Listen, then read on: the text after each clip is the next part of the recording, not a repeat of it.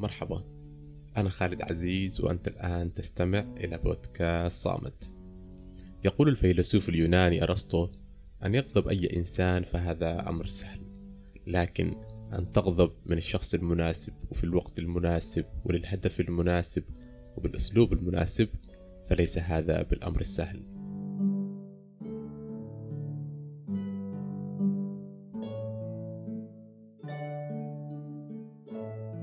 طوال السنوات الماضية كان الطب النفسي أو علماء النفس يحاولوا ربط نسبة ذكاء الإنسان بنسبة النجاح اللي يمكن أن يوصل له في المستقبل. واكتشفوا بأن الذكاء العقلي أو ال IQ هو مسؤول فقط بنسبة تصل إلى 20% للنجاح اللي يمكن أن توصل له في المستقبل. يعني إذا كنت إنسان ذكي هذا الذكاء العقلي أكيد راح يميزك عن زملائك في الدراسة مثلا وهذا الشيء راح ينعكس على تحصيلك الأكاديمي. وخلينا نكون متفقين على أنه هذا العقل الجبار اللي عندك إذا ما عرفت تسوق له بالطريقة المناسبة أكيد ما راح توصل للمكان اللي لازم إنك تكون فيه.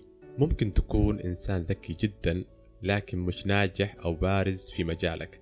في المقابل يمكن يكون في شخص نسبة ذكائه العقلي متوسط ولكن ناجح وبارز في المجال.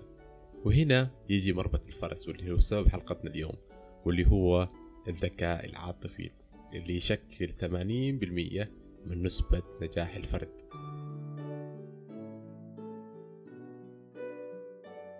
يعرف دانيال جولمان الذكاء العاطفي بأنه القدرة على التعرف على مشاعرنا الشخصية ومشاعر الآخرين.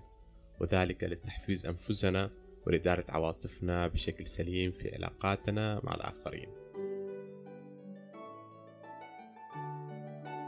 ويقسم دانيال جولمان في كتابه الذكاء العاطفي اللي كتبه عام 1995 إلى خمسة أنواع.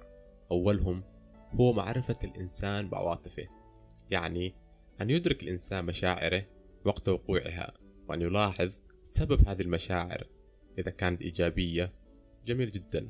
أما إذا كانت مشاعر سلبية لازم نفهم سبب هذه المشاعر. وهذا الشيء يقودنا إلى النوع الثاني واللي هو القدرة على التحكم في العواطف وإدارتها. وفي هذه النقطة خلينا نكون واقعيين شوي.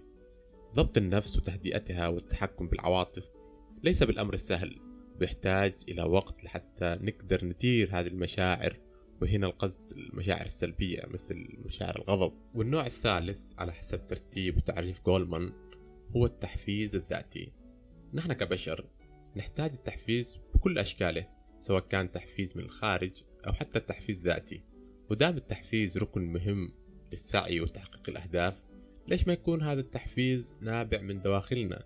بدل ما ننتظر أن التحفيز يجي من الخارج مثلا. أما النوع الرابع من أنواع الذكاء العاطفي الخمس هي اكتشاف عواطف الآخرين. ويعرف الكاتب هذا النوع من الذكاء هو الشيء الذي يدفعك لمساعدة الغير ومعرفة متى يحتاجون إليك وكيف يمكنك مساعدتهم. والنوع الخامس والأخير هو توجيه العلاقات وهي عبارة عن مجموعة من العادات اللي يمكن تغييرها أو استبدالها بأخرى أفضل لأن المخ دائم الاستجابة والتعلم خاصة فيما يتعلق بالعواطف.